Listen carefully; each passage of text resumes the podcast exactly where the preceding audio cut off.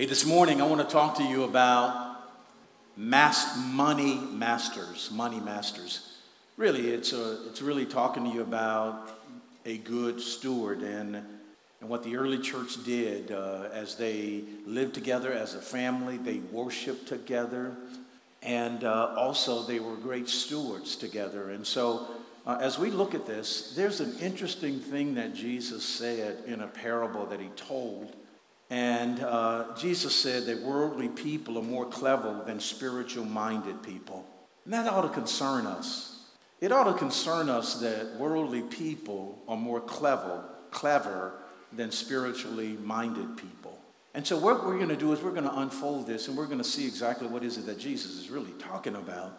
Uh, and so the word that we're going to use here is steward. And and steward is an old uh, English word for manager of someone else's property. And so I'll ask you this morning to turn in your Bibles to the book of Luke, chapter 16. Luke, chapter 16. And as you turn into your Bibles in the book of Luke 16, uh, what I want to do is I want to talk about the story of the shrewd manager. And in this, Jesus does it in about three, and you can look at it in four scenes. And what I want to do is I want to lay it out to you this uh, morning as to how they would have heard it during the first century as Jesus began to share with them this parable. And Jesus shares this parable with them. It comes right after the prodigal son that Jesus tell the parable of the prodigal manager. The prodigal son was one who had great resources, but he wasted his resources. The prodigal manager had great resources, but he was also wasting the resources of his master.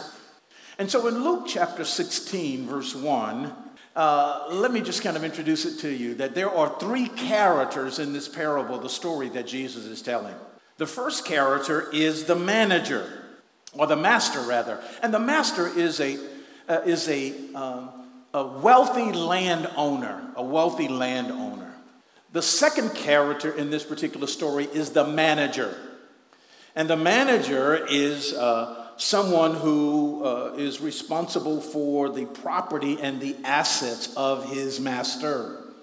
And then the third one is not, does not show up here, but we can hear about the conversations with them, and that is the debtor. And the debtor represent the poor farmers who were living on the land of the master and they were sharecroppers. In other words, that they would uh, effectively raise, use the land, raise uh, uh, crops, and they would give the master a portion of that for the privilege of being able to provide for their own family. And so, what we have is we have three characters we have the master, we have the manager, and we have the debtor. We have the master, the manager, and the debtor. And so uh, let's take a look here at scene one. Scene one is in the master's office. Scene one is in the master's office, and uh, it's introduced to us in verse one uh, because the, ma- uh, the master, as I said earlier, is a wealthy landowner, and he was very respected, must have been respected uh, by the people that were in the villages in the, in the town. And, and you know this, and the way you know this is because the people wouldn't have come to him and told him what they did about the manager.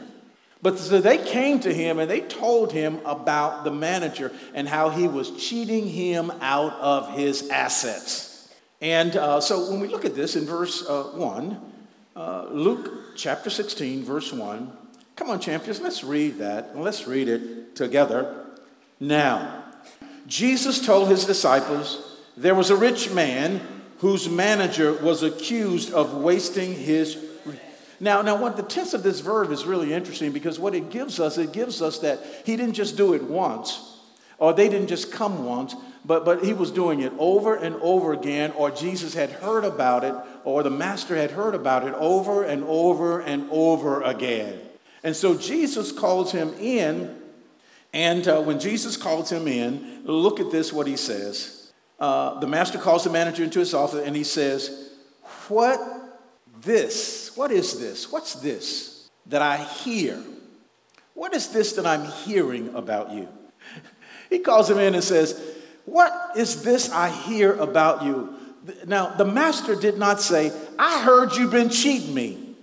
Because if he would have done that, he would have given away why he had called the, the manager in there. But, but the master said, What is this I hear? And what's interesting is that the manager doesn't respond. He's silent, he's quiet, he doesn't say anything.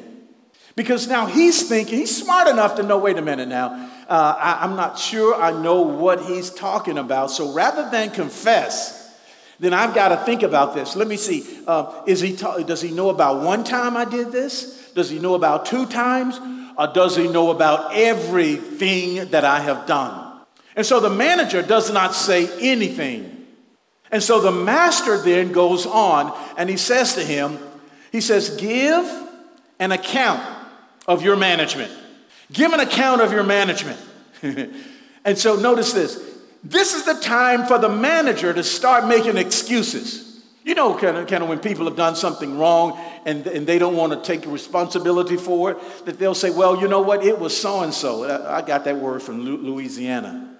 It was so and so. I don't know how to spell that, but I know how to pronounce it. was so and so. I think that's what it means, right? So, so he was, he, it was time for him to, to, to make excuses and say, look, look, I want to let you know that when I was away, this is what happened. Or I don't know exactly what happened, but he did not give a defense of himself. He stayed quiet. And so the master says this because you're staying quiet, then you can no longer be manager any longer. Oh my God. You can no longer be manager any moment any longer. And so what's interesting is that I, I find it very interesting that the, ma- the master doesn't scold him he knows what he's done. The ma- master doesn't fuss at him.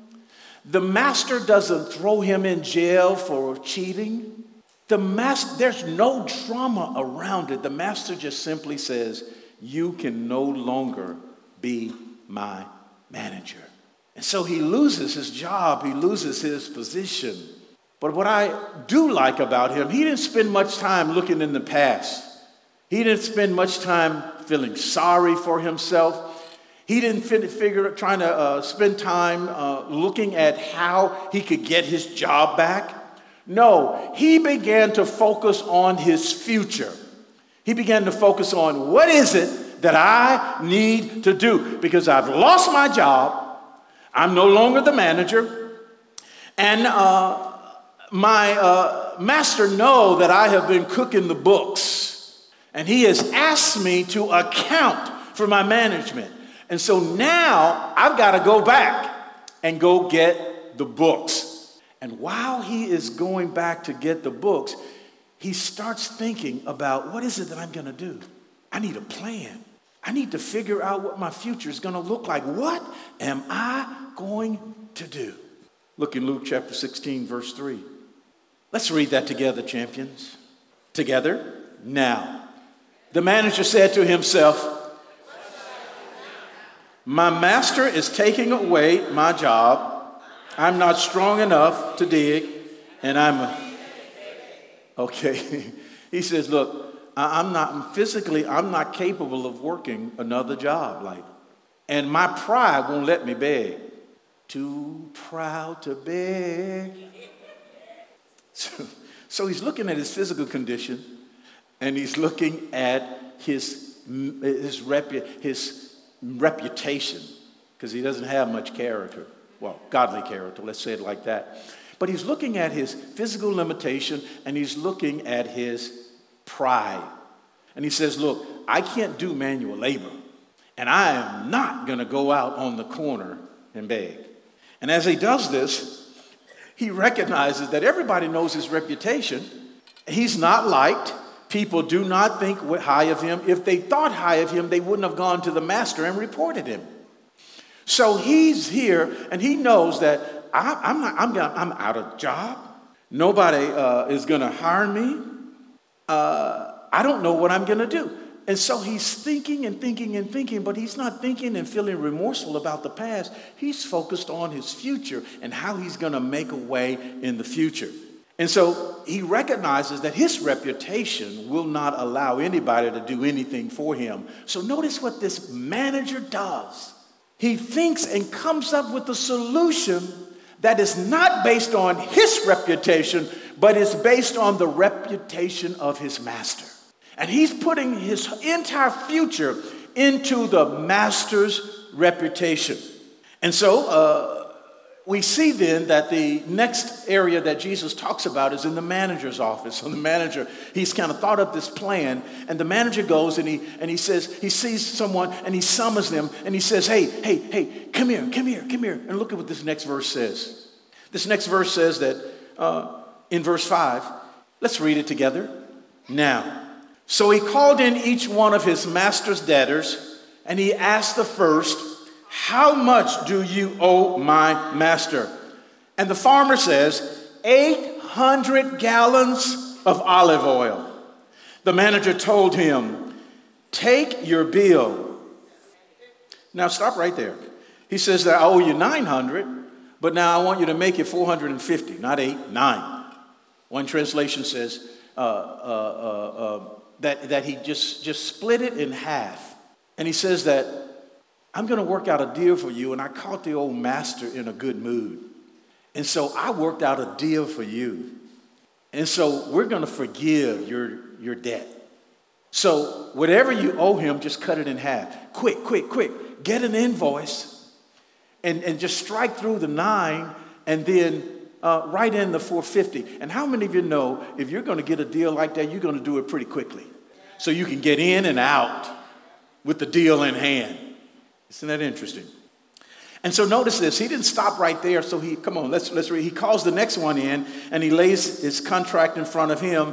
And then he asked him, How much do you owe my master? And then he says these words here.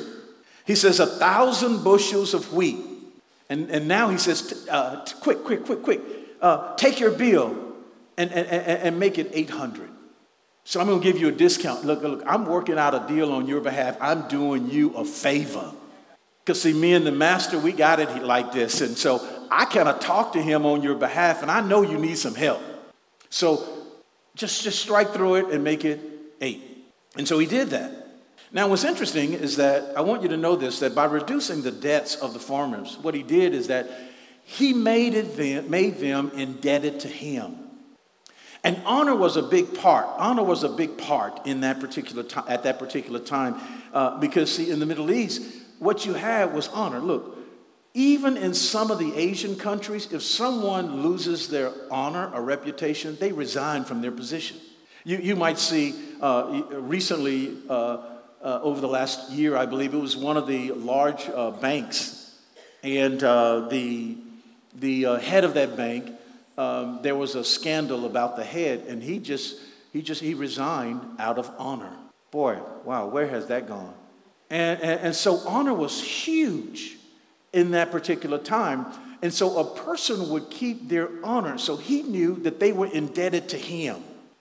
And because they were indebted to him, when he was no longer in, in, a position of influence, he could go to them and say, Hey, remember what I did for you? You owe me. Hey, can you give me a job? Remember what I did for you? And not only does he have to go to one, but because he did it to the debtors, he can now go from house to house, favor to favor.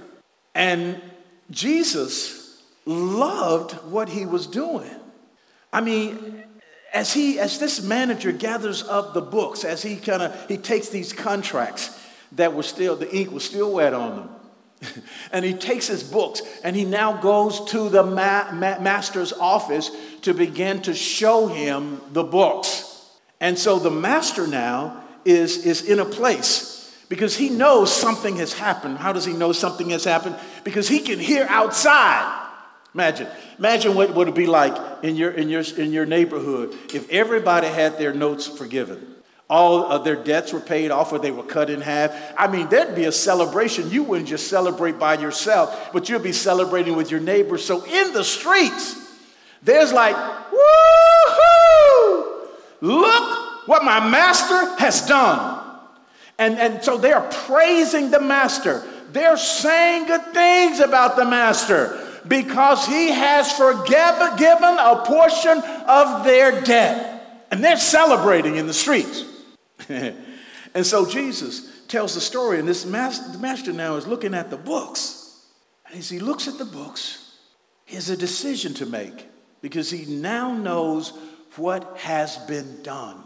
And his decision is do I go outside and tell them that they've been conned? Their debts have not been forgiven. Or do I keep quiet and allow them to admire this manager who has wasted my resources? So now the master has a decision to make. Do I go and tell them exactly what's happened? Now, if he does that, then now it would affect his reputation with them because the manager is an agent of his. And so, look at this Proverbs 22, it says it like this says that a good name is rather to be chosen than great riches. Oh, it is better to be esteemed than have silver and gold. A good name is better to be chose. Why? It's because if you've got a good name, you can, if you lose your riches and you have a good name, you can get your riches back. If you lose your wealth, and that's why he says that a good name is rather to be chose than silver or gold. Why? It's because, see, your name is your passport. And he begins to tell them. And so, it, for, for, for a person of honor, it's no decision at all. You focus on the reputation rather than trying to shout out the one who has deceived you. And so, notice what Jesus says to him. Get this. It's in verse 8. Come on, let's read that. This no good scoundrel, uh, I don't know. This dude, this schemer, this Look at this. Look at what Jesus said. I mean, it's like Jesus com- commends a no good act and a no good man, but notice why he commends him. Let's read it together. The master commended this dishonest manager because he had acted what? He commended him not based on his honesty, but based on his cleverness. he commended him because of his shrewdness. And what's interesting is Jesus says something after that that should cause all of us to be concerned. Because what Jesus says after this to him, check this out. It says that Jesus said that for the people, come on, you've got to read that because he's talking about us. He's talking about the, the, the, the, the spiritually minded people. Let's read that together now. For the people of this world are more shrewd in dealing with their own kind than are the people. And Jesus is talking about money. He says that the people in the world are more shrewd or clever dealing with money than the people of light. You know what one translation says? One translation says it like this. Come on, you got to read that too. Let's read it together now. Worldly people are more clever than spiritually minded people when it comes to dealing with others. See, worldly people are more clever than spiritually minded people when it comes to dealing with other people. Does that concern you? Does that concern you? Does that concern you? Now, Jesus says, I want to let you know what the lesson is.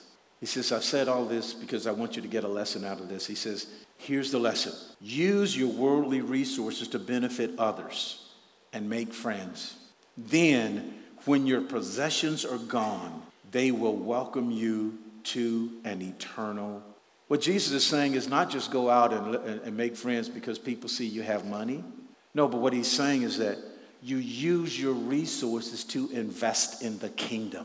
And by investing in the kingdom, you invest into eternal life. Because your money, when you're gone, all the sweat and everything that you've done, gone, and you're going to leave your money behind. And somebody else is going to spend it. But your works will go to heaven with you. You'll leave your money behind, and your works will go to heaven with you. And so, what Jesus is saying is that when you use your resources investing in the kingdom, what you do is you benefit someone else so that they can have eternal life. And that's what he's talking about. He's talking about uh, what he looked at even in the Old Testament, uh, where he says that, For I have given you the power to get wealth, so that my covenant may be established in the earth. So God says that I've given you the coac, the ability to get wealth, so that my covenant so that, see, God started with one person in his family. But God's desire is to have billions and billions and billions and billions of people in his family. And he says that you are a part of that. And when you invest in the kingdom, that you're making friends. That one day when you get to heaven, he says, I want you to think about it like this that there's going to be somebody there that's going to walk up to you and say, Thank you. Because in part, I am here because of what you have done. Now, when we look at this, this manager staked his entire future, not on his own reputation, but the reputation of his master. And he decided that what he would do, he noticed that the master was generous. He noticed that the master was gracious. He noticed that the master had mercy. He noticed that the master would not hold what he had done against him because of the relationship that he had seen when he presented to his master his wasting of his resources. And he bet his entire future on the reputation of the master. You know what one translation says in verse 9? The Message Bible says it like this. Come on, would you read that with me? let's read it slowly so that it can soak in together. Down. I want you to be smart in the same way. Okay, wait a minute now. Jesus says, I want you to be smart in the same way. I don't want worldly people to out clever you. Because what they'll do is they'll take your righteous money and use it for unrighteous things. He says, smart up. Now, let's start at the top and let's read that together now. I want you to be smart in the same way, but for what is right. Using every to stimulate you to create it. Stop right there. Boy, this is full of stuff. We don't, we, you can go down many roads here. But he says that, you know what, when you face adversity, stop complaining about what's happened in the past. When you face adversity and, you, and, and you're looking and, and maybe you've laid off on your job, stop focusing on the people that did you wrong. When you're facing adversity and it looks like that you don't have money to pay your bills, stop whining and sleeping late. And he says that get up. And he says, What I want you to do is I want you to be use that adversity to stimulate your creativity. Oh my God. Use that to stimulate your creator. I am the creator, he says and I can make whoever I desire to be creative. And you are my child, and therefore you don't have to focus on all the wrong stuff that's happening in your, in your life. You rise up and you get creative and you begin to do something differently. You know what? I think about it uh, where the Bible talks about how they came to this place and, and, and they, had, they had brought their friend who was, who was lame. And, and, and, and they brought their friend to the house where Jesus was, but there was no room in the house. So they know their miracle is on the inside of the house. And but they can't get into the house. So what did they do? They climbed on the roof and tore the roof off the place. Can you imagine that? They had to carry him up. So notice this all of them had to work together to get a cot up on the roof and tear the roof off. And when they tore the roof off, the Bible says some light came in. Jesus looked up there and says that the Bible says he saw their faith. And although they couldn't get in like everybody else, that was the only miracle at that particular time that the Bible recorded. Why? Is because they used their creativity. Look, when you come to a place of limitation, God says use your creativity to go beyond where you were. You can go somewhere. And look at this.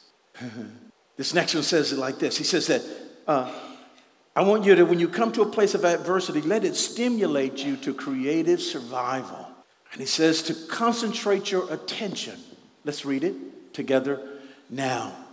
To concentrate your attention on the bare essentials so you'll live, really live, and not complacently just get by and see, notice this so many people are just trying to be good. I'm waiting for Aunt Susan to die so I can get my inheritance. She may leave it to somebody else. Then what you're going to do? He says that, uh, and, and too often I'm waiting on God. God says, Gosh, I'm waiting on you. I mean, gosh. And so that's why he says that worldly people are more clever than spiritual minded people because why? We won't accept the responsibility in many times to begin to m- be money masters rather than having money master us. And we, and many times, believers sit and wait, waste hours watching TV. Okay, let me go closer. Waste hours on social media. Okay, boy, gosh. They waste hours Know that the light bill's about to be turned off, and they say, I'm just gonna wait until they come and turn it off. I'm gonna believe God, they ain't gonna turn it off. You better get yourself up, sell you some stuff online, do something. Mm, just repeat after me. Would you repeat this, please? That I declare that when I come to a place of limitation, I will not focus on my limitation. I will become creative to go beyond where I have been. I am a money master. Money does not master me, I master money. That's what Jesus is talking about here. Look at this as we wrap it up. In Luke chapter 6, he tells us he wants us to be smart. But then later on in verse 13, you know what he says? He says that no one can serve two masters. You cannot serve both God and money. And you know what? Sometimes we look at God serving us. Like, okay, this is what I want you, to need you to do, God. I need you to do this. I need you to do this. I need you to do this. He said, like, we are his servants, and money serves us. And so he says that you can't serve two masters. You can't serve God and you can't serve money. Now, he doesn't say that by serving God you don't you can't have money.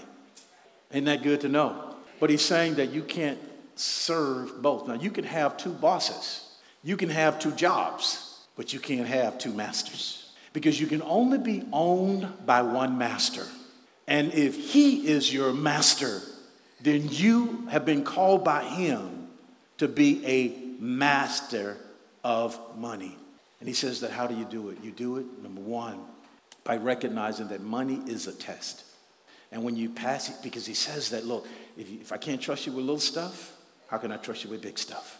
So money is a test. And when you pass the test, then now you get to another level. But he ultimately shares this with us that we must be good stewards. And how do we become good stewards? We become good stewards by being masters of money. And you know what? Sometimes I, I probably consider this question because God says that we are to be money masters. And the question is what does a person do with assets that are not their own? Will they manage them well or will they waste them? Sometimes I'm concerned that when some of you give, it's because you think you have to, but you really don't want to.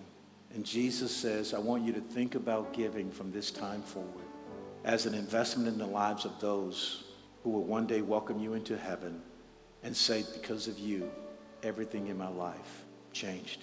God gave you the capacity to earn, and all that you earn ultimately comes from Him because you are the manager and He is the master.